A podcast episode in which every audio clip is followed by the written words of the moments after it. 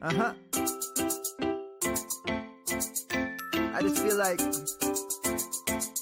I've been around the block, ripping up fantasy stock, working around the clock. Look at the view from the top. Mm, Researching rookies a lot? No, I just be listening to pods. Yeah, one in particular. I'm just a messenger. Let me just pass on the rock. Uh, Browning, brunning, bruning. Pronouncing ain't what he's doing. What he's doing is not losing, but infusing you with new things. And there's Dennis the Bennett. The man is a menace, yeah. Building a dynasty, some of the finest things. Promise you, you won't regret it.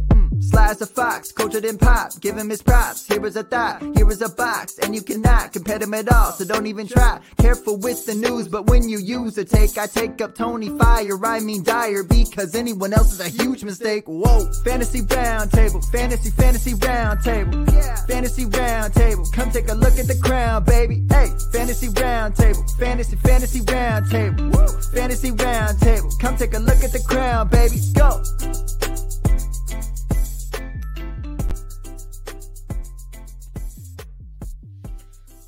What is going on, everybody, and welcome to another episode of the Fantasy Football Round Table Podcast. It is Monday, September 27th. Uh, before we jump into talking about football, we all know and love, I would just like to say uh, that we are, you know, our thoughts and prayers are with Tabby and the Tagliere family. Uh, obviously, the passing of Mike this weekend was not uh, easy for for every for anybody in this community. He was a he's a member of our community and a member of our family as well. One of the uh, nicest people. I've, I only got to have one conversation with him. I'm not going to pretend like I knew him, uh, but he was very kind and took time out of his day to talk to me about what the industry was like. Um, I was very appreciative of that, um, and obviously the outpouring of love and support that you've seen on Twitter shows just how much he was loved and cared for. So again, our thoughts and prayers are with him. Um, if anybody has a chance to reach out to them, I would strongly suggest reaching out to Tabby and just telling her how much he meant to them. Um, and then again, if, if if Tabby or the Tagliere family, if any of you get a chance to see this, know that you can reach out to any of us and honestly anybody in this community. We are here to support you um, and just and be there for you for for whatever you need. So we just wanted to say that uh, he will be missed by all of us as well and the entire community, and, and our uh, thoughts and prayers are with him and his family. There's no real easy transition from something like that, unfortunately. But uh, Matt, Dennis, you guys are both here with me on this Monday. Uh, how are you gentlemen doing as we move toward talking about football? You know, I'm running a about a 500 a week uh, on my fantasy teams. Uh, I'm not one who separates out my rebuilds. I include them in my one loss uh, record. And while I've got a few rebuilds going on, uh, you know, I, I've got like three games I think still questionable, but I'm at like 10 and 9 on the week. So, you know, it was sad. I, it was great to see the Browns win. Sad to see Justin Fields suck. Heartbreaker to see my Lions lose, but cool to see us, you know, a new record from the best kicker in the game. So I have mixed emotions. I feel like you forget a little bit how uh, how crazy it is. I, I think we talked about this on uh, on Friday. You know, when you have to go check your lineups when you have this many teams, it's um, it's not like hey, five minutes, I need to check my lineups. It's hey, I hope I have ninety minutes to make sure all the lineups are set. I Yeah, I don't. Eric Reed in two lineups, two of my IDP teams. I missed Eric Reed. Now I don't think swapping him out would would have made a difference in either one of those games. It seems like there was one offensive player I missed as well, but oh well. Yeah, I've just gotten to the point where I'm in so many leagues that if I think a player is not going to make it in the game, I just automatically bench him because I don't have time to go back through Sundays and go through all my lineups. Just, just I'm switching them out, and if they end up going out there and balling out, so be it. I'm just I'm I'm pulling them out. So At least you're not working on on Sunday morning, where if something happens, it's like oh well. you know that's that's that is true. I you know it's debatable. I'm catching up on all the sleep I've missed out through the week with all the the stuff I'm doing on Sunday mornings. But uh, we will st- uh, jump in and start talking about week three here. We've got a ton of games, everything on Sunday to go over. But before we do that, we would like to say that we are proud to be a part of the Pigskin Podcast Network. You can check out the hashtag TPPN. I just dropped my phone. You can also check them out on Twitter at, I believe it's at Pigskin Podcast. I just had it up and now I, I feel like an idiot. At, it is Pigskin Pod Net at on Twitter. They retweet all the pods on there again, not just us. They've got fantasy, they've got regular. Well, we are regular football, but not just talking about it from a fan, fan, fan, fantasy perspective. This is just great. They have hockey, they have baseball, they have everything check them out. All the other hosts, I promise you, speak very, very much, be- very much better than me. This has just been a great intro today, guys. This speaks to the day that I am having. I can promise you that. So we are Matt definitely thrilled good. to be uh, uh, part of them. English is not my first language, as you guys can are clearly uh, seeing here, and reading isn't either. I'm not very good at reading either. Uh, we are also proud to be um, powered by CampusToCanton.com. Check out all the shows that they have on there as well. I do a very bad job of promoting that, being a co-founder of the website. You can check out their feed at Campus to Can. They've got Debbie Debate on there. Why wait till Sunday? Three and out. Uh, they've obviously got us on there as well. We're proud to be a part of that website. Campus to uh, Yes, did I not say the actual the actual podcast called Campus? Yeah, oh yeah, I said check out their feed. Yeah, yeah, they've got theirs as well. Austin and Colin, yeah, they do an amazing job. One, they are definitely one of my favorite podcasts of the week. So before I miss anything else up, let's just dive in and start talking about week three.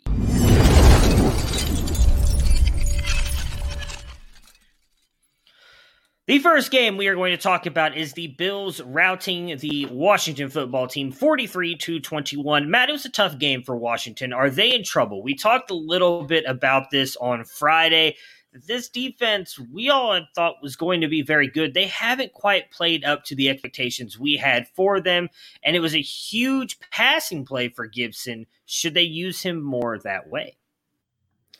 Yeah, I think we talked about before. It didn't make sense that the guy who's a converted wide receiver to running back uh, somehow had no role in the uh, running back passing game. And you saw good things happen. That 73 yard play, uh, I was actually watching Red Zone at that point in time. So I got to see uh, that one was a really fun play. He made really good play there. Washington, not a great start, uh, one and two. Obviously, got dealt a tough hand with Fitzpatrick being injured they still have time to bounce back. The biggest thing in their favor is they are still in the NFC East. Yeah.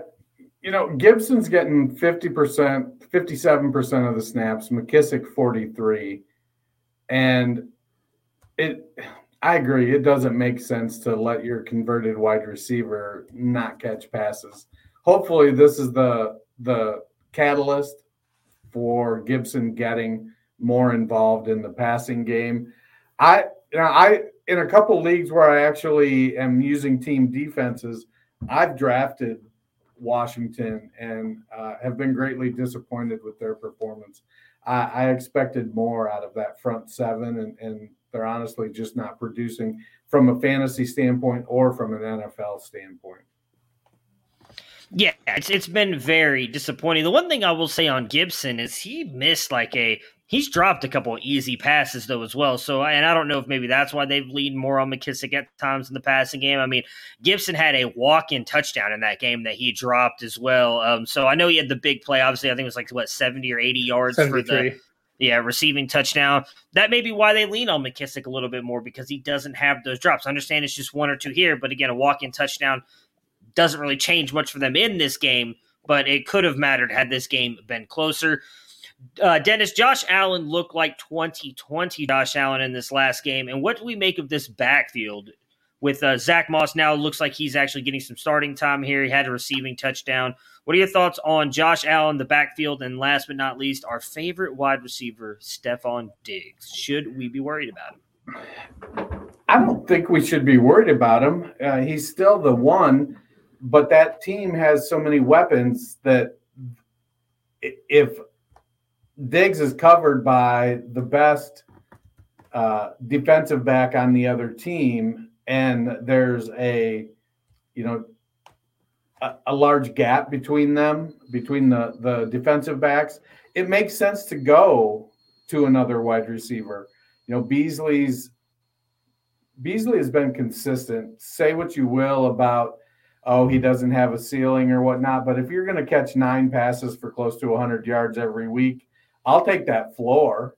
You know, and he gets into the end zone occasionally. Emmanuel Sanders is the perfect, you know, third receiver slash outside receiver there. Uh, Gabriel Davis would be just as good, but you know, Davis is going to have to wait a year. And uh, I, think it's interesting that Josh Allen kind of needs to get his uh, get a little consistent. He's been a little up and down early in this season, um, but it looked like Zach Moss is trying to push uh, Devin Singletary aside. He's producing when he gets the opportunity.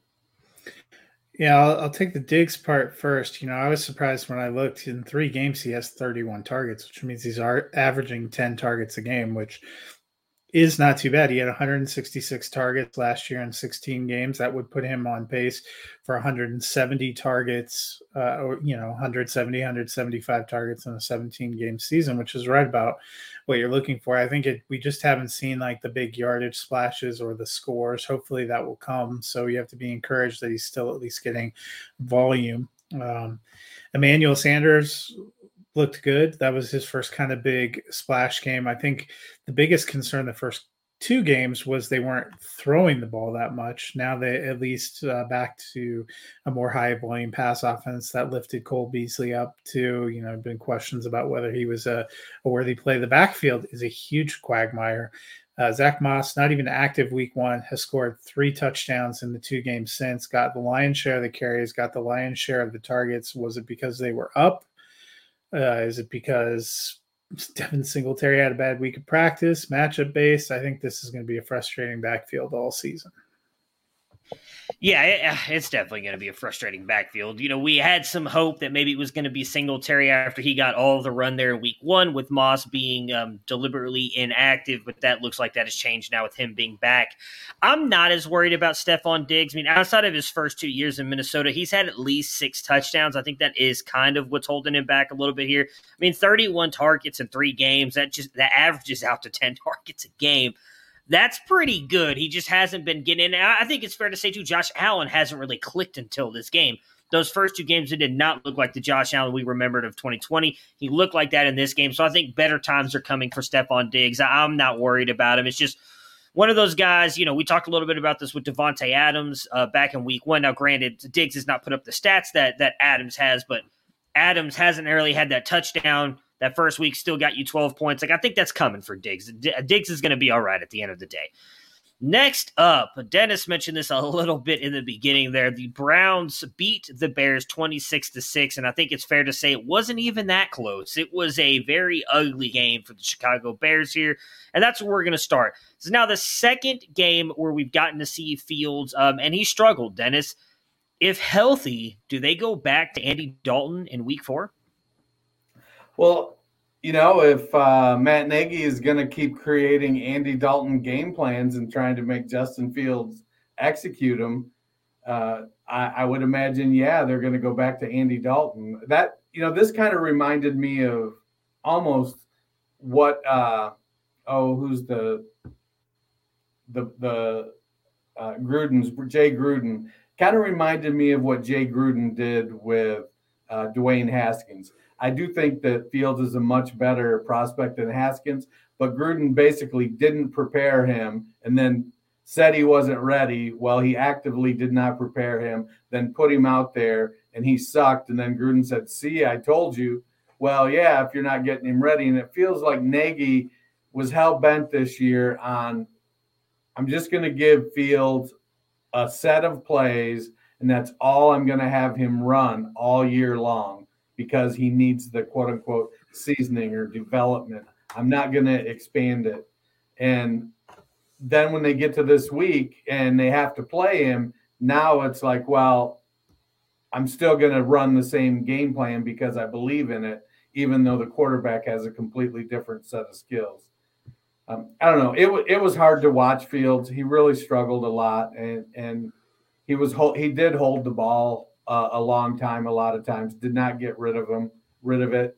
And I don't know if the Browns changed up their front or their coverage, um, but we've seen all season long that all of the rookie quarterbacks have struggled when given extended playing time. Yeah, the Bears line is dreadful, uh, which is first of all, and they made zero uh, adjustments. Might as well not have even had a coach. A lot of commentary about not rolling the pocket, not doing things that would have taken advantage of Justin Fields' mobility. Their coach came out today and said all three quarterbacks are on the table. They're considering Nick Foles too if Andy Dalton's not ready to go. So that gives me a moment of pause, except for the fact that they will ruin Justin Fields if they keep throwing him into those situations. So I don't, you know, I get Dennis's example about Dwayne Haskins, except for in that situation, Jay Gruden didn't want to draft Dwayne Haskins. It seemed like Matt Nagy and the Bears were on the same page about moving up to get Justin Fields to be a franchise quarterback. So then this whole approach makes even less sense. Yeah, I mean, I'm not in the coach's room, so I can't say that they what they did or didn't do for the game plan. You know, when you ha- do have defensive players though, like Myles Garrett coming out and said they did nothing to utilize Justin Fields' skill set, I, I trust Myles Garrett. I think he's one of the best defensive players in the league. And when he tells you that a guy like that should not be just standing three or five steps back every single drop, the fact that he was made it easier on them tells you something. I know there's a lot of people around the Chicago team that don't believe it's Nagy's fault. I just disagree with that. I, I don't. Outside of Mitch Trubisky's first year, which I will admit that offense looked really good, as did Mitch Trubisky, I have not seen anything that makes me think Matt Nagy is a good head coach or offensive coordinator. So I unfortunately do agree with you, Matt. Like, I love Justin Fields, and I do not. I mean, I'm wearing a Justin Fields shirt today. I, I, I love the kid. I think he's one of the best quarterbacks already. I picked him to be top 12 last week. I, I, I do not want to see him go back out there. At this point, I would rather see them throw Nick Foles out there until Matt Nagy is gone. Because with that offensive line as bad as it is, I don't care if you had Tom Brady back there. You're not that game plan is just not going to work, and and I don't understand why they kept doing it. So we'll see what happens. Obviously, I mean, I think Fields is by far the most talented of that group. Uh, but if they don't figure out a way to tailor that game plan at least a little bit, little bit more toward his skill set, I, I, don't see much success for him this year, unfortunately. Uh, OBJ though, Matt, he looks solid in his return. What are you expecting out of him moving forward? They did a really good job of trying to get the ball to him, and he made a couple big plays for the Browns. Yeah, I was pleasantly surprised. We thought he might start a little bit slow. He's only about 11 months uh, removed from from that injury, but nine targets, very encouraging. Caught five for 77. They went to him, I believe, on the very first passing play. Uh, so that's all an encouraging sign. I actually saw that. That was on Red Zone. The Red Zone was also hyped for the return of OBJ. Yes. Yeah, it was a 13 yard play. It was very nice. Very first play of the game. Yeah. And I you know, it might just be me, but it seemed like the Browns' pass offense was a little bit better in this game too. So I think those are all some encouraging signs. Dennis, anything to add on Odell and his return? You're muted. You are muted, my friend. It was good to see him out there. I was afraid to start him because I, you know, how many hmm. times have we seen Julio Jones come back and be a decoy?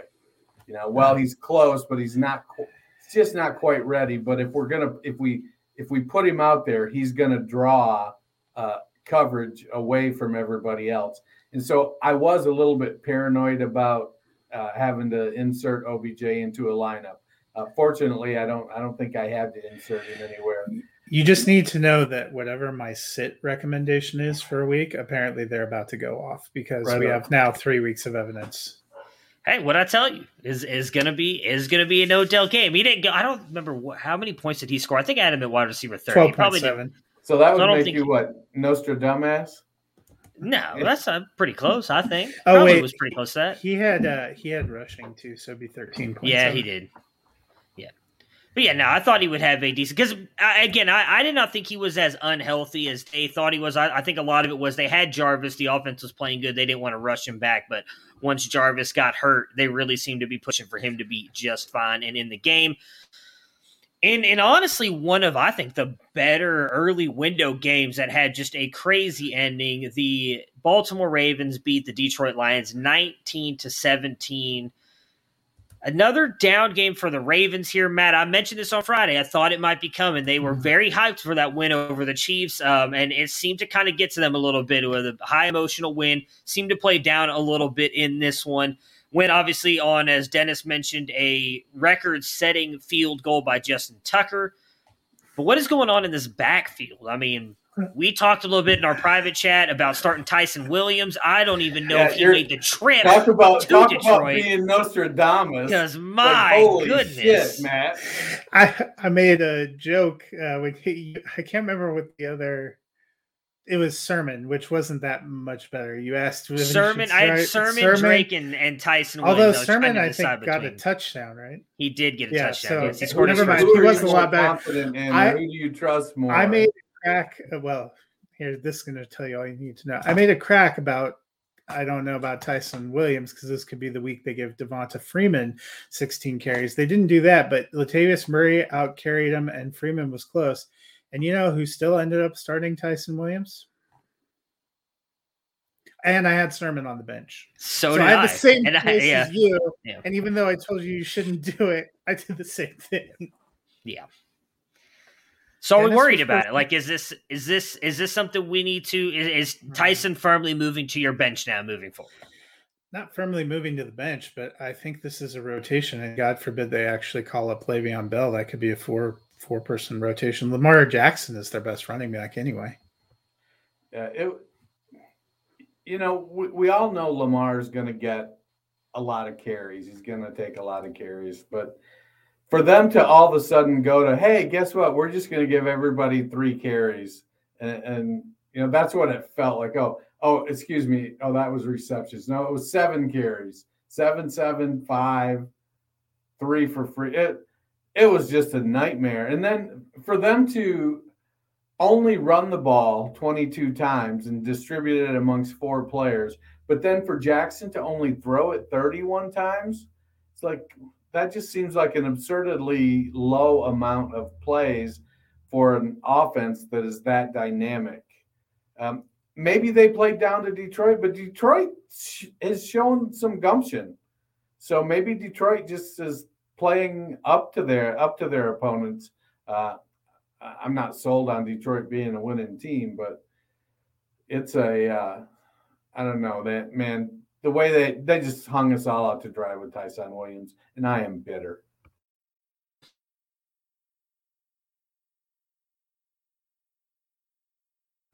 You're muted, Matt. I thought I clicked a button. I said, speaking of your Detroit Lions, it was Kalif Raymond's week this week. Uh, is it going to end up being whack a mole here in at receiver in Detroit? I mean, we thought at least we are going to be able to trust T.J. Hockenson, who wound up with a whopping two targets in this one. I mean, I thought we could trust uh, Quintez Cephus as well, um, but apparently whack a mole is the game in Detroit, uh, like you said. Now it was nice to see uh, uh D'Andre Swift get seven targets and convert all seven of them uh, to go along with 14 uh, carries. So 21 touches for Swift was definitely nice. I think they've got enough talent that they they should spread it around. No, they don't. Get the ball to TJ Hockenson. Don't be a dumbass, Dan Campbell. Look, he was just concentrating on the kneecaps. He didn't have time to see where the where the balls were going. I I will say Detroit's probably the most fun 0 3 team and the most spirited 0 3 team we've seen. They we didn't think they were going to be great. They have some roster issues, but they are in it every week. They gave the Ravens everything they could take offensively and defensively, which was impressive. But when it comes to receivers, we have been waiting for one to come out of the pack. I thought maybe we saw something with Quintez Cephus because he got touchdowns in the first couple of games, seemed to be a favorite target. But I think for Jared Goff, he's probably back there just looking for any warm, open body that looks like it can catch a ball, uh, which you know makes sense with the kind of construction they have. So I I think we're back to. I'm still rolling out Hockenson. Everybody has a down game every once in a while, but in terms of wide receivers, I I don't feel good about trusting any of them right now. Yeah, outside of Hockenson and Swift, that's it for me. Even Jamal, I think, is moved more to like a. Well, he's probably a flex play, anyways. I still probably would trust him in the flex, but yeah, outside of Hockenson and Swift, I'm not trusting anybody on this team. The Titans beat the Colts 25 to 16. Matt, is it time to worry about the Colts offense? I mean, I really, really don't want to continue having mm-hmm. to talk about Jonathan Taylor and not getting any opportunities because of Frank effing Reich. I mean, you think you don't want to talk about it. That was the guy I pushed all my chips in in redraft leagues and took him as my RB1 almost everywhere. And that, you know, week one, you sort of made it because he got a ton of dump off passes, but we've seen in the two weeks since then that's not really reliable. He's splitting those kind of dump offs with Hines, and they're actually using receivers a little bit more. I mean, Pittman got 12 targets this offense doesn't look good. They actually, one of the strengths the past few years has been the line. They didn't look particularly good on the line. We don't, we haven't seen the Titans have a particularly ferocious defense, and they were getting in there a lot. Uh, I know Quenton Nelson went out again with injury. They appear to be a mess, and they still have a very hard schedule. Yeah, you know, it's it. I get that you like Nyheim Hines Jonathan back and a much better runner. I can't see any situation where Jonathan Taylor is not injured that Nyheim Hines should be out snapping him. Um, even especially with Carson Wentz playing on 70% of his ankles. You know, he's all beat up and can't move. The line has struggled and they are injured. It's it, it is rough. Um, but man, I, I don't know. You get. I think you got to trust Taylor. If you drafted him, I think that you, you're playing him because you drafted him in the first two rounds, or if you're like me, the first round. Um, but you know, for him to not get double digit points this week was was pretty disappointing. That's two weeks in a row he hasn't gotten double digit points, if I'm remembering correctly. I don't think he did yeah. last week either. He was is a bad week from last week as well.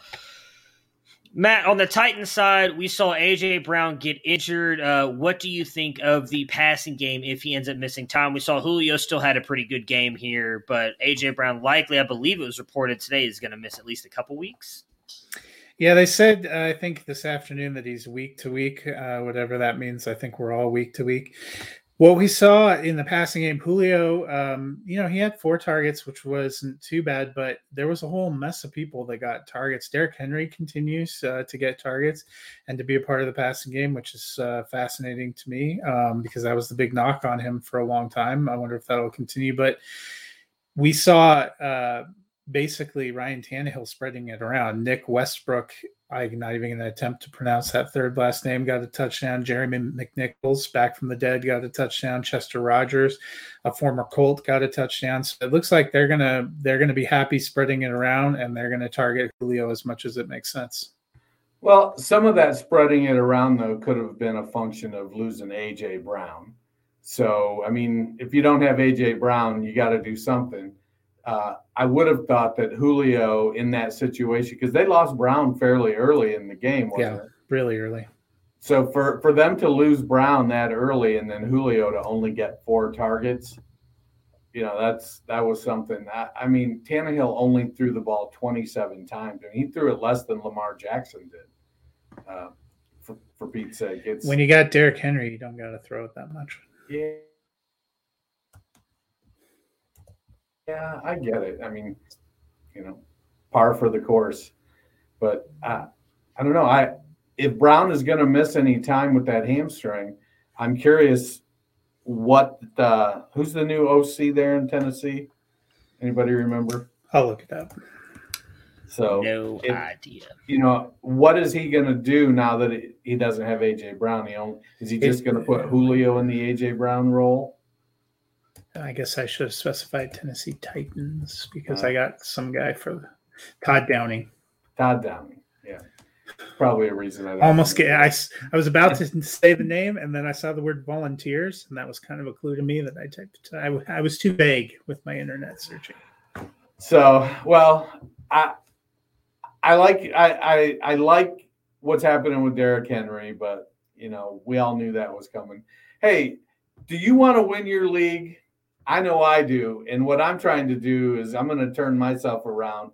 Uh, I'm using the Flash Update Pro from Football Diehards, the tool that helped Bob Harris reach the Fantasy Football Hall of Fame. At footballdiehards.com, we have a full suite of tools to make you a better fantasy manager rankings, configurable cheat sheets, mock drafts, consistency tools, target distribution, and much, much more.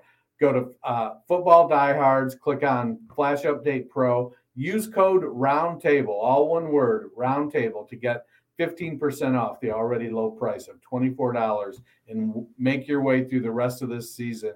Uh, get the right guys off waivers, make things happen. Uh, it, if you're 0 and 3, you're not out of it yet. Now, if you get to 0 and 5 or 0 and 6, then maybe you're out of it. Make some moves. Go get Flash Update Pro. Use code Roundtable for 15% off. All right. The fighting Justin Herberts pulled the upset over the Kansas City Chiefs 32 24. MVP season on the way for him. It was a big road win for the Chargers. Dennis, are they for real?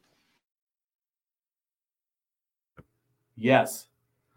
They, I mean, we heard the talk about, oh, uh, Mike Williams is going to play that uh, Michael Thomas role. Well, by golly, he is. He's getting he's they're funneling the ball to him, and Mike Mike Williams is putting up some points. It was good to see Austin Ekeler get involved, uh, and and actually the game that we hope for from him uh, on a more regular basis. So I don't think we need any more of those week ones where Austin Ekeler gets zero target games. But yeah, I mean, Keenan Allen is producing. Uh, Mike Williams is producing. Uh, I mean, two touchdowns. Uh, Ekeler's producing. Uh, my only problem I have w- with the Chargers, if I could just get personal here, get rid of Jared Cook, put in Donald Parham. He's he's what Jared Cook what we all wanted Jared Cook to be with good hands. Put him in there. Let Donald Parham play. Release the Parham. Release the Parham. Let's get that trending on Twitter and just see what happens. Uh, see if people look for context. I agree with you that the NFL MVP is going to be in Los Angeles. I just think you got the wrong conference. Uh, however, uh, I thought Justin Herbert has looked good all season. It's interesting. They seem to be a better road team than a home team. Um, that has seemingly been the case ever since they went to Los Angeles. That was the case before SoFi opened. Um, but they seem to play play better on the road. I think the other big takeaway is the Chiefs look pretty vulnerable, um, which is good news for the you know the Broncos started strong, the Raiders started strong, Chargers have started strong. That's good news for them. Might have an, an opening there. Well, I mean, Go ahead. Go no, go ahead, Dennis. No, you go ahead. After you. I was just going to say Stafford can't win the MVP when the Rams aren't the best team in the NFC East and the Chargers are in the AFC or the NFC. I'm sorry, and the NFC. Sorry. That's all. I just, you, you know, I'm curious to see, and, and like, is signing Josh Gordon an indictment of Mecole Hardman and Demarcus Robinson? Is is it just a an in is it just an Andy Reid reclamation project like Michael Vick? Uh, you know, what do we got going on here? What can Josh Gordon actually contribute? And now I think same thing as Le'Veon Bell last year. See, I feel like he, I feel like Gordon Gordon doesn't probably have the pure speed that he used to have, but I still think he can. Much you know, like Le'Veon Bell, he hasn't had a fantasy relevant season in half a decade. That's all right. Don't call it a comeback. Yeah, I'm not. I am. I'm all in on Josh Gordon, baby. I never left. I've been here, been waiting. I, I'm, I mean, I won't lie. I still have him on some teams, and I'll probably pick him up on a couple just because He's never had a quarterback like Patrick Mahomes throwing the ball, or an offensive coordinator like Andy Reid calling plays for him either. I'm How all dare in. you smite Brian Hoyer like that? Hey, look, Brian Hoyer, the destroyer, was great for Cleveland for a year until he cost us a massive win. I don't remember who it was against. It was a really bad play, and I'm trying to remember. It was probably the Steelers because it's always the effing Steelers. I thought it was a huge one over the Patriots, right? Josh. They Gordon's did beat the big. Patriots. Yeah. No, Josh no, no. I'm talking big. about the Hoyer cost them a playoff spot. It was a big game. Oh. I can't remember. I want to say it was the Steelers. He made like a bad Oh. play. It's just it's still there. Uh, you know, just mixed together with the other 30 years of painful memories. So, but I, I, I do. Uh, I'm interested to see what Gordon can do. I'm rooting for him to have a comeback. I, I've always liked him. You know, I know people who struggle with addiction. It's not an easy thing to deal with. So, to, to hopefully just see him come back and at least have some success on the field, I would love to see.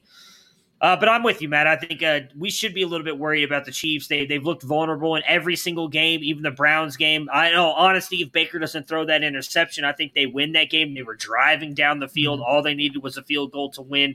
Chiefs don't look quite as um, rock solid as they have the past couple years. And I will say, and I know it's like, you know, it- it's very frowned upon to question the God himself, Patrick Mahomes.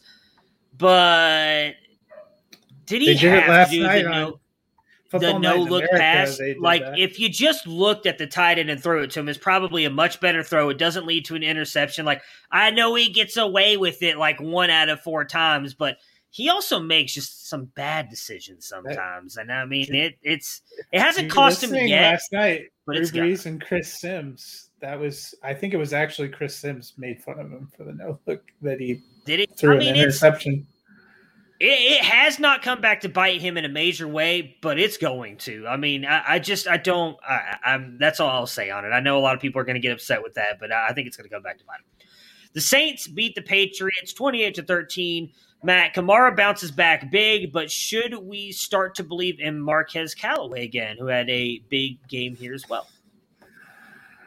Yeah, you know, it's the Saints have had a, a very interesting road. I was very moved listening to Drew Brees talk about the Saints last night, since that is his old team, and he was very critical of their passing game, so it did not look in sync and didn't look like it was there, and they needed to shape up in a hurry. We had big hopes that Callaway, as kind of the last man standing, was going to be something this year he gets the touchdown in this one. I don't know if I feel like their passing game is consistent enough that I feel set that Callaway is going to get targets and production. Yeah, the, the targets in New Orleans are going to be very scattershot. I mean, he he only threw the ball 21 times, so there's there's definitely trust issues. I suppose the positive for that is uh, Taysom Hill threw the ball zero times, so clearly they don't feel like they want to put Taysom Hill in and let him throw the ball either. But they need to figure out consistency somewhere, and I don't know. I, I thought you know, in my opinion, I think the Saints have a pretty good offensive line. So is it just that the receivers aren't good without Michael Thomas? Is that it? it it's starting to look that way. Uh, I, I know Kamara had 24 carries, uh, and they may end up going that route more often, trying to, to grind it out with the, the running backs. So, um, you know, Winston, I think he's going to be. You know, we like to use this a lot with you know, running backs or, or wide receivers, but it feels like Winston's going to be a touchdown dependent guy because it doesn't seem like he's going to get high volume passing and high yardage because of the. Yeah, I mean, I'm I'm worried about everybody but Kamara because I just I still don't trust Winston. I mean, that mark what that the, the touchdown in the back of the end zone there to Marquez Callaway was a little bit lucky, and the fact that Winston just threw it up. And if you're watching that too, when he came back to the sideline, even Sean Payton was like, "Yeah, you can't do that again." Uh, and, and it was a lot lucky. yeah. Well, I'm just saying. Yeah, I was trying to be nice. It, it, it was, and that's exactly what Winston is. Though we all knew that coming in. So I, I do think having Michael Thomas out there helps. Even if you just want to go from a scheme perspective of having some, it's probably not going to be the best cornerback every single play. But when they're not, when they're locked up on guys like Callaway, who are just not as good as Michael Thomas. I mean, say what you want about him. He's maybe he, he may not be anymore. It's been a little bit of time since we've seen him out there producing, but he was an elite wide receiver. I do think that changes the offense entirely because it gives you someone like that on the field for them. Dennis, do you feel comfortable starting a single New England Patriot player? And if so, who hurt you? Why? Why? Why, why do you want to do this to yourself? I I don't feel comfortable. I you know there was a while there where I thought uh, Damien Harris was going to consistently get 12 to 15 carries, um, and that didn't happen. And then I started to feel after about you know midway through the second game, okay, I think I'll be able to rely on James White to get you know six or seven carries and seven or eight targets to get me you know 12 to 14 points a week. Um, you know now, you know I just don't know. It it all comes down to can Mac Jones find consistency? He threw the ball 51 times uh, and only had 270 yards. I I think Jones is going to be good. I, I think that Bill Belichick is looking at this and going, you know, Peyton Manning sucked his first year, and Troy Aikman sucked his first year. So let's just kind of get in there and get through the learning curve uh, and, and, figure it out. Uh, I'm probably as much or more disappointed in, uh, for some reason, Jonnu Smith doesn't seem to be able to convert uh, any tight end targets into meaningful points on a consistent basis. And yes, that's because I rostered him in so many spots. Damn it. I mean, none of them can. They spend a lot of money on Jonnu Smith, Hunter Henry, Nelson Agholor, Kendrick Bourne. I mean, Bourne did okay yesterday. I don't feel comfortable starting a single Patriot. You know, James White got nicked up, so that's we'll have to see what his availability is they're actually going to be playing a primetime games against the Buccaneers team where you can't, you know, nobody can run successfully against them. The way you beat them is with excellent quarterback play over the top to good wide receivers, which is the one thing it doesn't seem like the Patriots can do. I would imagine that's going to be a pretty tough game. I still have a little bit of faith in Damien Harris, but that's that's about the only player I think I can. I, and I, even saying trust him is is a little hard. To, I, I, agree with you. This week, I'm probably not playing him going up against that uh, that Buccaneers defense. But getting two points in fantasy this week isn't great. We've seen that though with the Patriots. It's one of the most infuriating things about them is you think it's the time to finally play one of those guys if they're having a couple good weeks and then Bill Belichick yanks the rug out from underneath you and is like, I'm only going to give him one carry for the whole game because all you guys thought you could trust me. And he laughs in the background at all of us. So I still think Damien Harris is going to be a likely week to week flex play, except for this week when they go up against the Buccaneers because I'm not playing anybody. I agree with you guys there. The Falcons beat the Giants. Uh, I'm not really sure how that happened, but they did 17 to 14. Dennis, what are we doing with the Falcons in fantasy? I mean, I was legitimately running down to the post office and printing up have you seen ads for Kyle Pitts. Now, he did finally show up in the third quarter, but it's been bad. Calvin Ridley was outproduced by Core Daryl Patterson, of all people. What is going on? I think they're just trying to you know, Arthur Smith is trying to figure out what life after Derrick Henry looks like. And he doesn't have Ryan Tannehill to help figure things out. Uh, you know, Matt Ryan looks like he's cooked, uh, which I don't know what's going to happen with his contract. They're going to end up eating a bunch of money if they try to get out of it in the next, uh, I don't know, year or two. Um, but, you know, Pitts, I mean, he's, he he had three targets. I don't know how on he actually came. Uh, three targets is not nearly enough. You know, Ridley, 61 yards on eight targets. Uh, I mean, you got to get him down the field. That's that's a ridiculously low number. And and you know, Cordarrelle Patterson, we've seen it throughout his career that he is just annoying enough to screw up our fantasy team. So people are going to roll him out next week, go grab him on waivers if he's still available. And next week, he's going to touch the ball three times and get, you know, four yards. I mean, Calvin Ridley, you kind of have to play, especially with where you drafted him, and he's still getting targets. Kyle Kyle Pitts, I definitely worry about. Mike Davis, I'm moderating expectation. Feels like he's tracking more of a you hope he's an RB3 flex. Cordarrelle Patterson, we made jokes, but he actually seems like the best play the last few weeks because he's getting volume in the passing game and in the running game, and he's legitimately getting the best opportunity to get scores. It's I, I agree with Dennis. Matt Ryan. If I if I had banked my season on a on Matt Ryan or counting on him to be a solid QB two and Superflex, which he's always been, I, am feeling very worried. Just to think, they could have had Justin Fields. Yeah, I think most people drafted Kyle Pitts, unfortunately, to play him, but uh, he still would have looked better than what Matt yeah. Ryan's done. That, yeah, that's that's the bad thing. I know. I don't know. They can't block either. Yeah.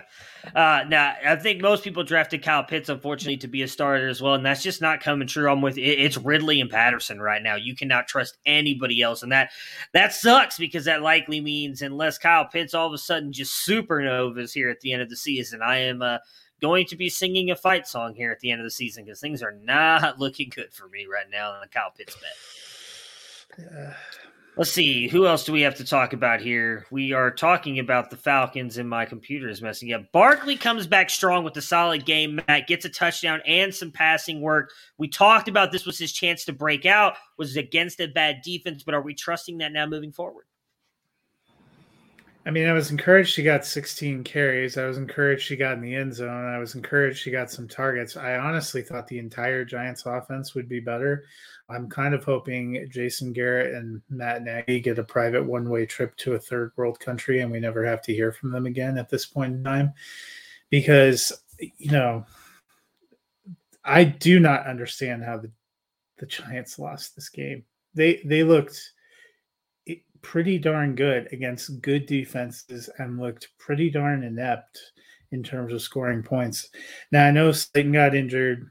Shepard got injured. Those are probably all, but you know, good things for Barkley going forward. Uh, I think his usage is going to continue to increase. I am back to feeling confident, at least, that he should be started. Yeah, I.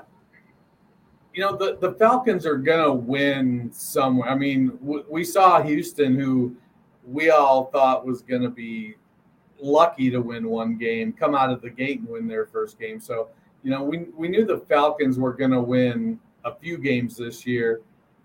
And I think we all pegged the Giants as being one of those teams that was going to have winnable games for teams that were probably, I mean, we, we kind of all, you know, it's Jason Garrett. For whatever reason, we all kind of hate Jason Garrett. Now, Saquon Barkley uh, getting 23 touches I think bodes well going forward. Uh, seven targets, caught six of them. You know, the volume is going to be there for Barkley, and hopefully on the team I drafted Jonathan Taylor in the first round, uh, Saquon Barkley, whom I drafted in the second round, saves my butt. That's because I've started 0 and I think 0 and 3 in that league. Um, I, it was bu- a bummer to see Slayton go out because I think he's been playing well. Shepard has been playing really, really well. Um, but then Collin Johnson came in and, and got a bunch of targets. Golladay's hamstring started acting up. Uh, maybe this is where Kadarius Toney steps in and shows that it, he really wasn't a wasted first round pick. Uh, it's going to be, you know, interesting to see because I do think that uh, who's that other cat they had out there, C.J. Board uh, I, I do think that he's probably your, um, you know, your white paper uh, wide receiver five special teamer. Um, so you guys know we're part of the uh, Pigskin Podcast Network. We're happy to be there, and we have a partnership now with DraftKings. Uh, week three of football is in the books. while we've got Monday Night Football, uh, and it's time to review the tape and get ready for Week Four with DraftKings Sportsbook uh, an official sports betting partner of the NFL. To kick off another action packed week, DraftKings is giving customers uh, $150 instantly when they bet $1 on any football game. Listen up because you don't want to miss this. Head over to the DraftKings Sports app now, place a bet of $1, like numero uno, cinco dinero, uh, for any one game and receive $150 in free bets instantly. If Sportsbook is not available in your state, DraftKings still has huge cash prizes up for grabs all season long with their daily fantasy contest. DraftKings is giving all new customers a free F R E E free shot at millions of dollars in total prizes with their first deposit. Download the DraftKings Sportsbook app now and use the promo code TPPN. I repeat, use code TPPN to receive $150 on any football game. That's promo code TPPN this week at DraftKings Sportsbook, an official sports betting partner of the NFL. Must be 21 or older, New Jersey, New Jersey Indiana, or Pennsylvania only. New customers only. Minimum $5 deposit and $1 wager required. One per customer. Restrictions apply. See DraftKings.com. All right, so let's move on and talk about the next game here, and that is the Bengals beating the Steelers 24 to 10. Matt, is Ja'Marr Chase a wide receiver one for fantasy? I mean, we know he's number one for the yeah. Bengals, and he's number one in Joe Burrow and our hearts, but is he a number one fantasy wide receiver? I think so, especially in a year that's been so up and down. Four touchdowns in three games. He has good chemistry with Burrow. They seem to be getting that offense clicking. And I think we see Cincinnati as a team that's going to be down or need to throw, um, which creates good opportunity. You know, I expected Ja'Marr Chase was going to be good. Um, I sold him short. I don't know if it's how much of this. Uh, this past week was because Tee Higgins was out. Higgins was getting a, a, good volume. Chase was not getting the volume, but he was making the big plays. Uh, it'll be interesting to see what happens when Higgins comes back. Uh, but man, Chase is uh, apparently somewhere between the last preseason game and week one. Uh, he drank a catch the ball elixir or something, and now uh, he's catching the ball really, really, really well. Yeah, he's he has been absolutely phenomenal. You know, I someone posted a video about this. I think it was actually one of the after the preseason touchdown, but it was still really cool to see the uh, the mixture of him, Joe Burrow throwing it um, to him, and him changing from the Bengals uniform to the LSU one. It was it was awesome to see, and they they've definitely got that LSU magic going here. So it is is awesome to see. Uh, on the Steelers side here, Dennis Najee Harris has a huge game, but is a Big Ben washed? Yes, he is. He is T H R U through. Uh, I mean, it's Ben looks awful. Um, the downside, if there is one to that, uh, is that I don't think Mason Rudolph or Dwayne Haskins is going to provide a whole heck of a lot more right now, other than a stronger arm. But neither they have the quick ability that Ben does. Ben's issue isn't so much that his mind isn't there; it's that his body just isn't. His body just can't execute what his mind is telling him. Um, I mean, the game gets us all, and the game is getting Ben. Uh, and I don't know, 19 targets for Najee Harris, I guess, is good. If you're not, if you Roger not roster Najee Harris, that's that's really good. Uh, I don't know how sustainable that is, um, but yeah, Ben is washed. Yeah, I mean, we forget because Tom Brady's out there, but you know, there's a late 30s is substantial well, for quarterbacks. One of them, one of them spent the last 20 years eating kale and white rice, and the other one eating mm-hmm. chicken tenders and uh, French fries. Yeah, but it's not even just him. So if you look at the celebrated draft class, he came in with Eli Manning's been retired. This is his second year in retirement. Philip Rivers retired after last year and looked both those guys look like they had lost something even the last couple years they were playing. So it can't be that big of a surprise, especially some of the injuries he's had. Their offensive line is terrible. So that's a real problem because they can't get any kind of running game sustained, even though they would really like to. I mean, 2.9 yards a carry isn't getting it done, especially when you get behind. But it's the sloppy mistakes he's making. I mean, that are that are just murdering the Steelers, and yet they have to. I mean, he had to throw 58 times. This offense is a hot mess. Yeah, I mean, I, I, we, I'm pretty sure we were all in on them at least having a good record. I know I didn't have them in the playoffs. I don't remember if either one of you did, but we all had them. I'm pretty sure right around like the eight win mark. That almost seems questionable right now with as bad as they've looked. Um, I don't think it's sustainable for Najee only because I think when Diontae comes back, he's going to get a lot of those dump offs. I think that was a big reason why Najee uh, did what he did last week. And matter of fact, I'm a little bit worried about that because once Diontae comes back, I feel like Najee's hair, uh, Najee's uh, value right now for this season starts to go back down the toilet because I don't know how many more dump offs he's going to get. And clearly, that offensive line cannot open a hole for him to save their lives. Dennis. So, before you oh, move on, I just yeah. want to say au revoir, or I'll see you later. Uh, I got. We will see you again on Friday. Have a great day. Thanks, Phil. All right, Matt. So the Cardinals beat the Jags here 31 to 19. It didn't look like the Cardinals were going to win this game for quite a while. The Jaguars were doing a pretty good job of controlling this. It was a huge day, though, for Arizona's running backs. How confident are you and which and uh, which Cardinals receiver should we be in these Cardinals receivers week to week? There we go. Again, reading, not my strong Yeah, sorry.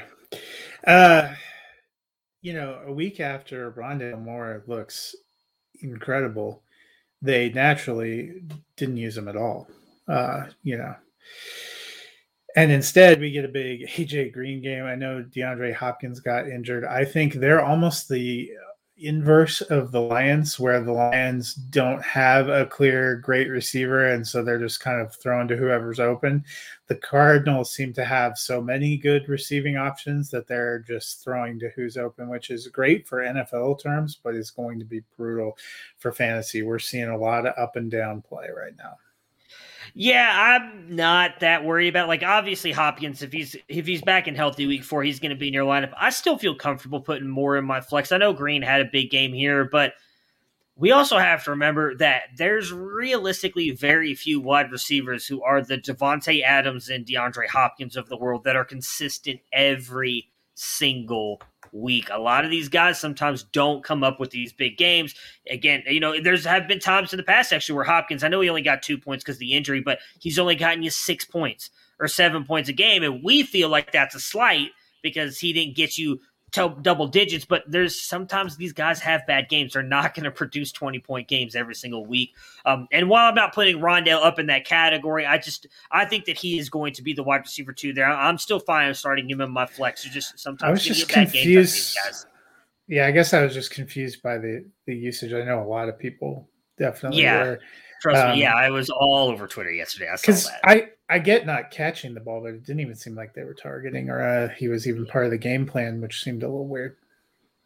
On Jacksonville's side, Urban O'Brien actually started James Robinson here, and he looked like the 2020 James Robinson. We'll get to the O'Brien part here in a minute. Um, is this a sign of things to come with him? And how do you feel about Chark? Had a really nice touchdown catch in the back of the end zone.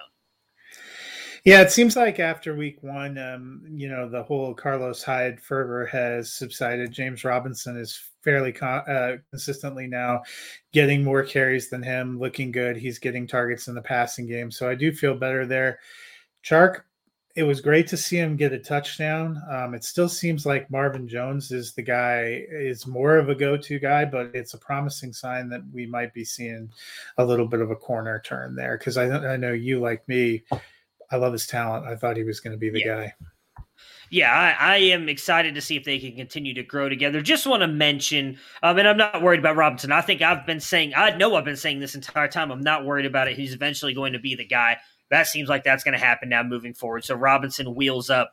Chark, I hope to continue seeing it.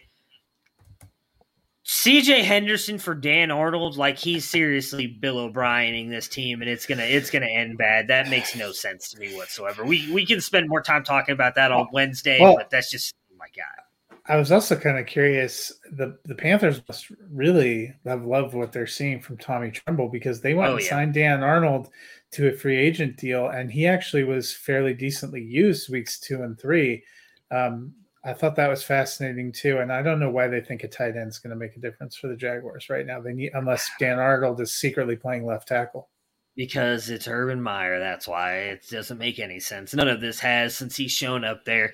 Your Denver Broncos blank the Jets twenty six to zero. I mean, like that's about all I got for the Jets. Like it's not. I'm not going to kick the Jets while they're down. They're a work in progress. They're not good. Their offensive line sucks. They need a franchise quarterback. They don't have a franchise wide receiver. Is that good enough? Should we move on now? Need a franchise yeah. running back. Please don't clip this for Felix. He's gonna, Nah, he's gonna come what, for you. What? Why? He's What's wrong? With, you. what's wrong with that? I said KJ Hamler gets hurt. Uh, news came out today that he has a torn ACL. Looks like he will be out for the season. We got Jerry Jeudy is already out as well. What are you now expecting from Tim Patrick and Courtland Sutton? Uh, you know, they're going to be the the primary guys. Tim Patrick, all he has done his entire career with Denver, now going in the fourth year, is step up when people are out and make plays. Had a touchdown each of the first two games yesterday, led them with five receptions, 98 yards. I think he needs to be on everyone's roster. We'll touch on a couple waiver wire uh, folks at the end of the at the end of the episode since we're not going to be on tomorrow. But Tim Patrick, you know, he's been good. I think Courtland Sutton's been good. Their pass defense or the pass offense has been decent. They had a very soft schedule to start. I'm interested to see they're going to play Ravens, Steelers, Raiders, Browns. They will get a, a better test than they did the first three weeks. Yeah, I mean, at least they've got a, a, uh soft matchup in between some of those and the Steelers. They should be all right there. Uh, I, I'm with you. I mean, again, Tim Patrick, he almost won me a championship. I guess I can't keep blaming that on him. It's more on Case Keenum, and I love Courtland Sutton. He's been he's been awesome these past couple weeks, and with as good as Teddy's looked, I think you've got to you got to be starting both of them. The Rams beat the Buccaneers 34 to 24. Matt, is the lack of the running game an issue for the Buccaneers, or do you think it was just a bad game? No, I mean I think we've seen this uh, all three weeks now. They've really struggled. Not in the first week, it was not only did they struggle to get yards against Dallas, the running backs kept turning the ball over and giving it back to Dallas. Uh, but yesterday, 43 year old Tom Brady was their leading rusher, and uh, he and Chris Godwin were the ones that got the goal line carries. You can't be a championship team if you can't run the ball at all. And right now, Ronald Jones, Leonard Fournette, Giovani Bernard, they're big names. They're not get, they're not cutting it. Yeah, it's it's a it's just an absolute mess. It keeps switching out who's going to be a starter this week, that week, and it just doesn't matter. I think Bernard got hurt too. He looked the best in the game yesterday, and then he gets hurt. I, I mean, you're if you have Mike Evans, Chris Godwin, hopefully Gronk comes back healthy. Uh, I have a couple shares of Gronk right now. Like you're, I think you're kind of happy that it's not working because that just means Brady's going to throw the ball like 50 times every game now at this point. Yeah. Is Matthew Stafford in the MVP conversation? We know he's not going to win it because Justin Herbert's going to win it, but is Matt Stafford in the conversation? I mean, he's got uh, 928 yards, nine touchdowns, one interception in three games. So he's averaging over 300 yards and three touchdowns. Rams are 3 0. They just beat the defending Super Bowl champions. He's completing 70% of his passes. I think that's everything you're looking for from a quarterback who, by the way, also doesn't have a running game. Yeah, I, I have. I mean, Ram, we all talked about it when the Rams made this move. It was a great move for them, and, and as long as he stays healthy, I, I don't see how. I, I would. Uh, I still think the Packers are going to end up being the best team, but man, the Rams look scary. They they really do look like a good team right now. The Vikings beat the Seahawks here 32 17. The Seahawks defense seemed to be struggling. Is this a cause for concern for this team, Matt? Yeah, because we've seen after three weeks now, the Colts don't really have much of an offense. Uh, so the the points that they put up to keep it close uh, are probably indicative of the Seahawks not having a good defense. They got railed at home against Tennessee, who had looked flat. They got destroyed yesterday by the Vikings. Their offense is decent, but not good enough to overcome giving up 30 plus points a game.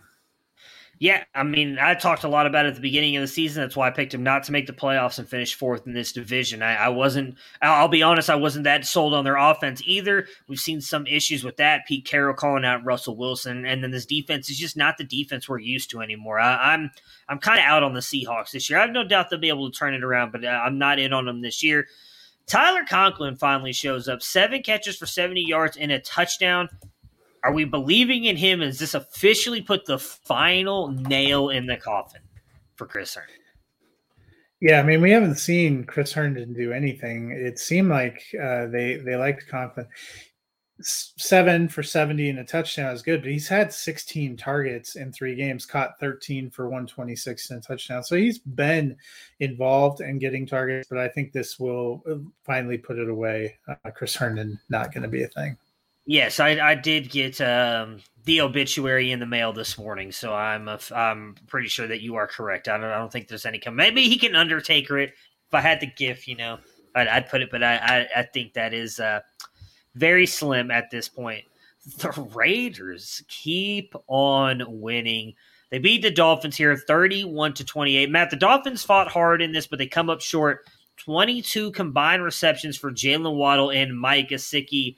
Your thoughts on them moving forward, at least right now with Jacoby Brissett, who we know will be the quarterback for at least two more weeks as they put Tua on short term IR on Sunday. Yeah, they still are not uh, able to run incredibly well. Gaskin, 65 yards on 13 carries, looked a little bit better. Malcolm Brown was able to get into a touchdown, but it seems like with Brissett, especially, they're looking at these short passes. Uh, 12 receptions for 58 yards has to be one of the stranger stat lines you're ever going to see for a, a, number one receiver. But Waddle seems to thrive uh, in that area, and I, this might actually be good for Mike Gesicki. We wondered was he, you know, out of it completely? Yesterday, he got 12 targets, caught 10 balls for 86 yards. That's pretty good.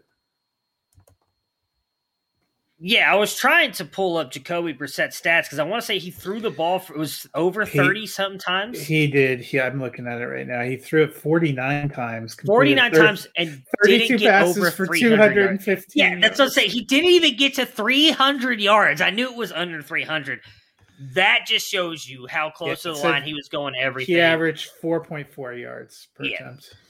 I mean, again, we we said that this was going to be Waddle's game. It just happens to be now it's doing it with Jacoby Brissett instead of Tua. You know, I think I don't even trust Gesicki if I'm being honest. It's just Waddle for me in this offense. Mm-hmm.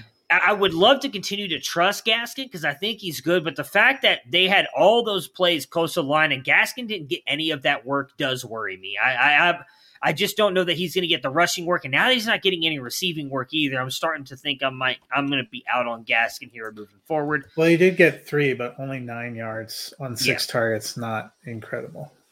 And of course, the running back we all roster and thought was going to be good here in, in Las Vegas, Peyton Barber. He goes off for 111 rushing yards, three receptions.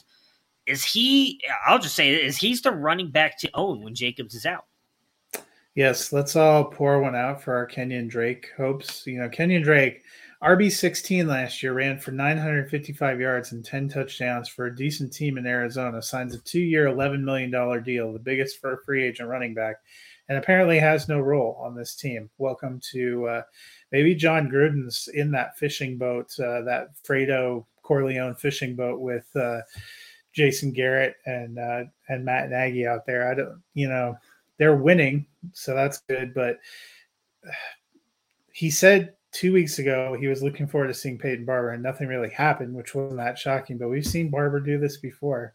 Just when you think you're out, he pulls you right back in, just so I can get another Godfather reference in there.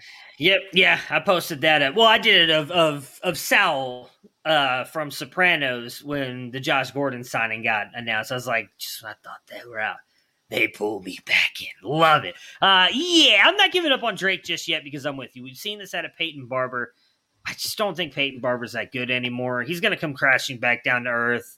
I would think any week now, and as long as Jacobs is going to be out, if he's going to be out for longer, I think Drake is going to eventually be the guy. But Peyton Barber is going to be a thorn in all of our sides because that's just what Jon Gruden does. He he has never seen a veteran player he doesn't like. He loves to sign all of them and loves to just bring back the glory days. So I would uh, not be surprised if we don't see Peyton Barber go off for at least a couple more weeks.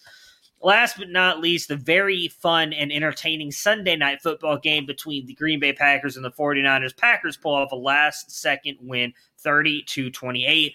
Matt Adams is on a tear, but nearly got knocked out with a monster hit. It was very concerning. Yeah. What would this passing game look like without him? Yeah, I think that has to be a serious concern. We've we've wondered for a while were they going to be able to develop anyone around him. Aaron Rodgers threw it 33 times. 18 of those targets go to Adams. He completed 23, 12 of them to Adams. He threw for 261 yards, 132 of that to Davante Adams.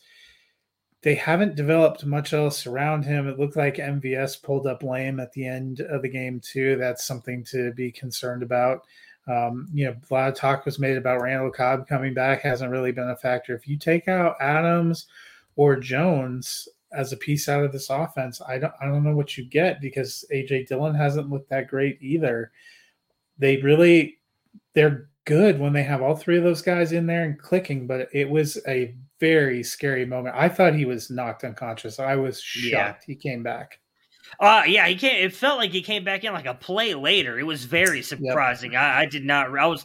I mean, I was terrified. I was getting ready to start saying all kinds of prayers to any God that was available to listen. Uh, it was not pretty because I have very many shares of Davante Adams. He's one of my favorite players in the league. Uh, I was. I was honestly terrified, but I'm glad that he is back and healthy. I'm with.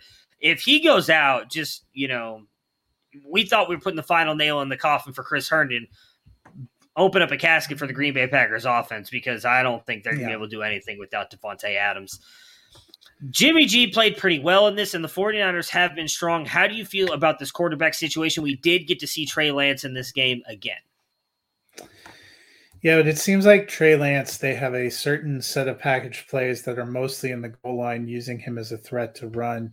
Jimmy Garoppolo you know, may not be incredible, but I don't know if he's done anything necessarily that would pull him out. I he won that game last night. He led a very good drive, delivered the touchdown strike when he needed to, and then their defense, you know, with 37 seconds, apparently forgot Davante Adams existed, left him open. Two, well, they thought they knocked him out. Yeah, that was the whole point. Yeah. You know, so I don't see them making a switch anytime soon. Now, if they start cratering and you start seeing the wheels come off the bus, this seems like the one quarterback situation where Lance is going to have a defined role. We'll probably see him for a few plays every week, but I I think they're comfortable with what they've got. Yeah, I mean, I was probably the one. I'm I'm going to end up being wrong on this with you and Dennis. Uh, you guys both said you thought Jimmy G was going to play the whole season. I, I thought that Trey Lance was going to come in. Jimmy G has been playing very good. I don't. I mean, I assume Lance will still be in packages. I don't think he takes over the starting role if Jimmy G keeps playing this way. Because I'm with you. They're in these games.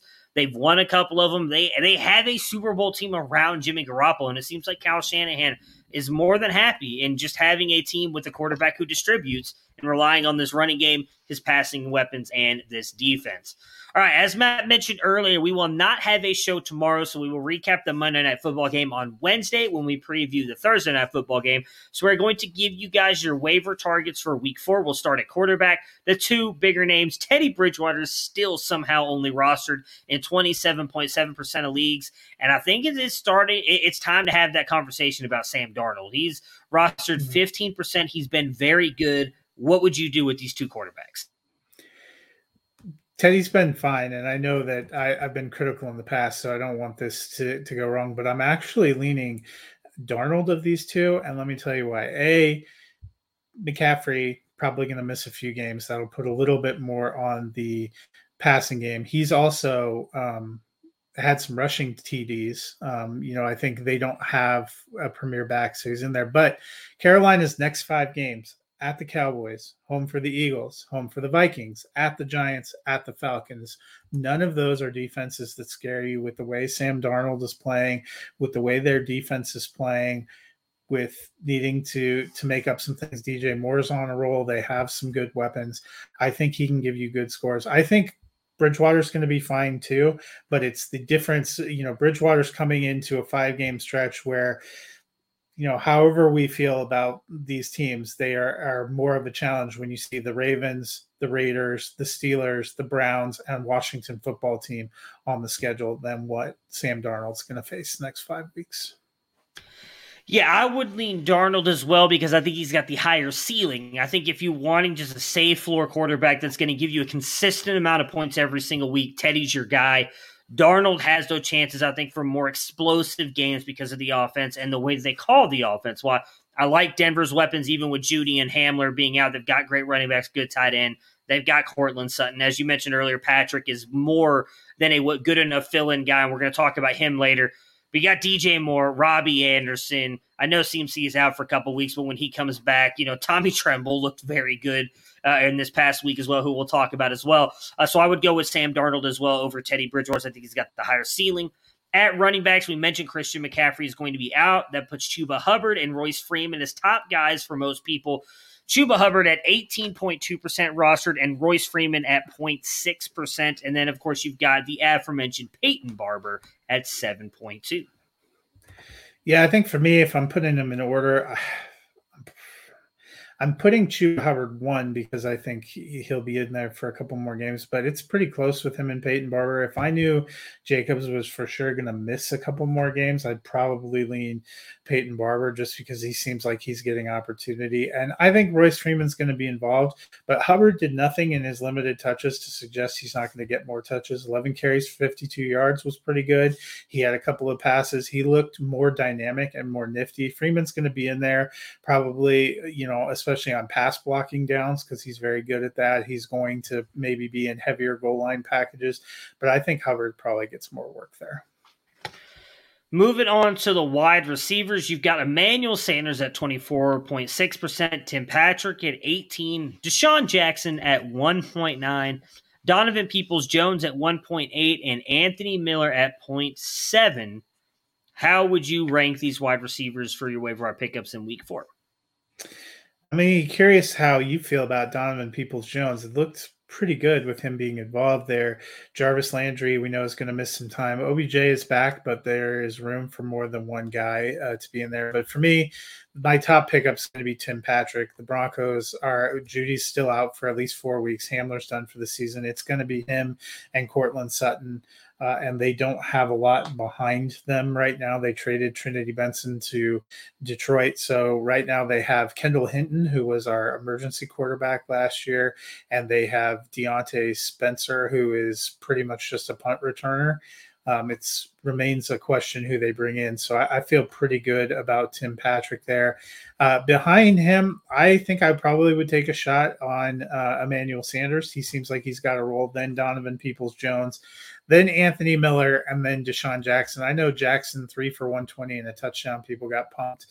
I feel like that's going to come or go. I liked the role Anthony Miller was developing in Houston. I just don't believe in the offense as much. And I think Donovan Peoples Jones looks like he's developing nicely.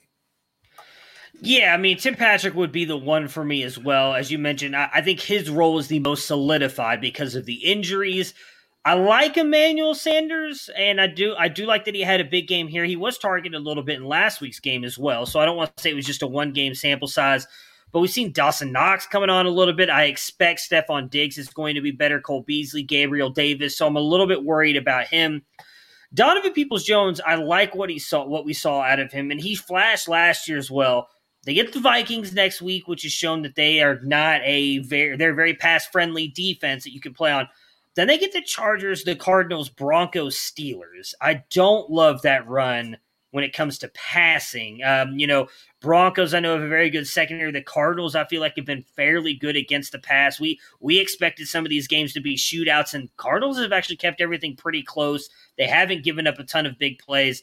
Steelers, you know, the Brown Steelers always are going to play each other tough, and I just don't think the Steelers are going to give anything up. And then, then actually after that, you get the Patriots, and then Ravens, and then Raiders, then Packers. So they've got a lot of tough games coming up on their schedule. So I like Donovan Peoples Jones a lot, but I don't. I think his upside is going to be limited a little bit. And then once Jarvis comes back, I'm not sure that you're going to be able to start him. So for me, I would go Patrick first, probably Sanders, and then honestly, I, I, mean, I'd probably go DPJ next, but I'm going to be honest. Those next three, I, I, don't want any of them. If I don't, if I really don't need the spot, I wouldn't worry about them because I, I kind of think each of them deep league flex. Yeah, it, it, bye week injury flex. The the very interesting one because we're in my opinion, everybody outside of probably three people or maybe four people are looking for a tight end. Tyler Conklin at 3.3%. Dawson Knox, who has now had three good weeks in a row at 6.7. Mm-hmm. Pat Freiermuth, 6.3. And then Tommy Tremble, 0.1%. And I guarantee you those that 0.1% comes from all the rosters he is on Felix because Felix loved this guy coming out of Notre Dame. He drafted him everywhere. Matt did too. I know, yes, but I just nobody else was drafting. squads. Nobody else was drafting him except for you two. So that's probably where that 0.1% comes in. Yeah, but uh, so it was interesting to see how they schemed for him, and they said they were excited, and then they immediately t- traded the starter in front of him. I know Ian Thomas is there, but he, actually, he might not still. Oh my God, did you hear that? No, I didn't. Oh, sorry. What there was, was a large crack of thunder. So Oh. it was almost a uh, a wet situation down here. Uh, but so I'm back in on Dawson Knox. He's my top pickup there because I like the Bills' offense. Uh, we've seen flashes from him. We were worried that he wasn't going to get consistency, but I'm back on that train, and it feels so right. Uh, after that, Freiermuth. Um, I've been, you know, he's gotten quite a few targets the last couple of games. Looks like Eric Ebron has kind of fallen off. Pratt Freiermuth is doing what Dennis hoped uh, Donald Parham would do to Jared Cook. Uh, he looks like he's coming on. Usually it takes young tight ends a little while to develop.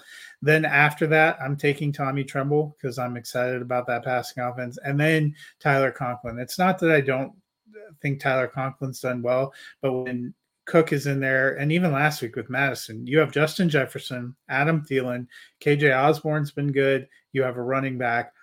Tyler Conklin's fourth or fifth option at best, maybe sixth option some weeks. So I, I like the opportunity perhaps for some of the other guys. Yeah, for me, number one is gonna. It, has got to be Dawson Knox, baby. Like no, nobody has what. The, nobody has whatever. Hell has no fury like Dawson Knox scoring or whatever. He's been kicked to the curb multiple years in a row. It is finally his time. I am all in on Dawson Knox. After Knox, um, man, it probably is going to be Conklin. I don't want to be all in on just what he did last week, but he's gotten targets every single week. You know, we saw KJ Osborn take a little bit of a step back. Then it would probably be Tremble for me over Freiermuth because I like that offense better. I, I know mm. Freiermuth's probably going to get those targets once Diontae comes back, though. I don't know. And I don't trust Big Ben, so I would put Fryermuth fourth. That will do it, though, for us today. Again, no episode tomorrow. Matt and myself will be off. We will be back though on Wednesday to recap the Monday Night Football game, which should be good, kicking off any minute here between the Dallas Cowboys and the Philadelphia Eagles. Fly Eagles fly, and then we will re or we will preview the Thursday night the game, which is I don't remember the Jaguars at the Bengals. So that's going to be a horrible game. But we can profess our love for Ja'Marr Chase and how great hey, he's going to look. It's going to be good for the Bengals for those yeah exactly that were hoping yeah, the Bengals would stay in the division hunt for a little while longer. No, they're going to finish third. Steelers are finishing last. Prepare for glory! I don't know if you got your popcorn ready. Do you got your popcorn ready? I came out the womb, I was ready. Unbelievable touchdown! I would be honored if you played football for this team. Throw it up above his head. They can't jump with me. Golly! Oh, they tackle him at the 40-yard line. Who can make a play? I can! Who can make a play? I can!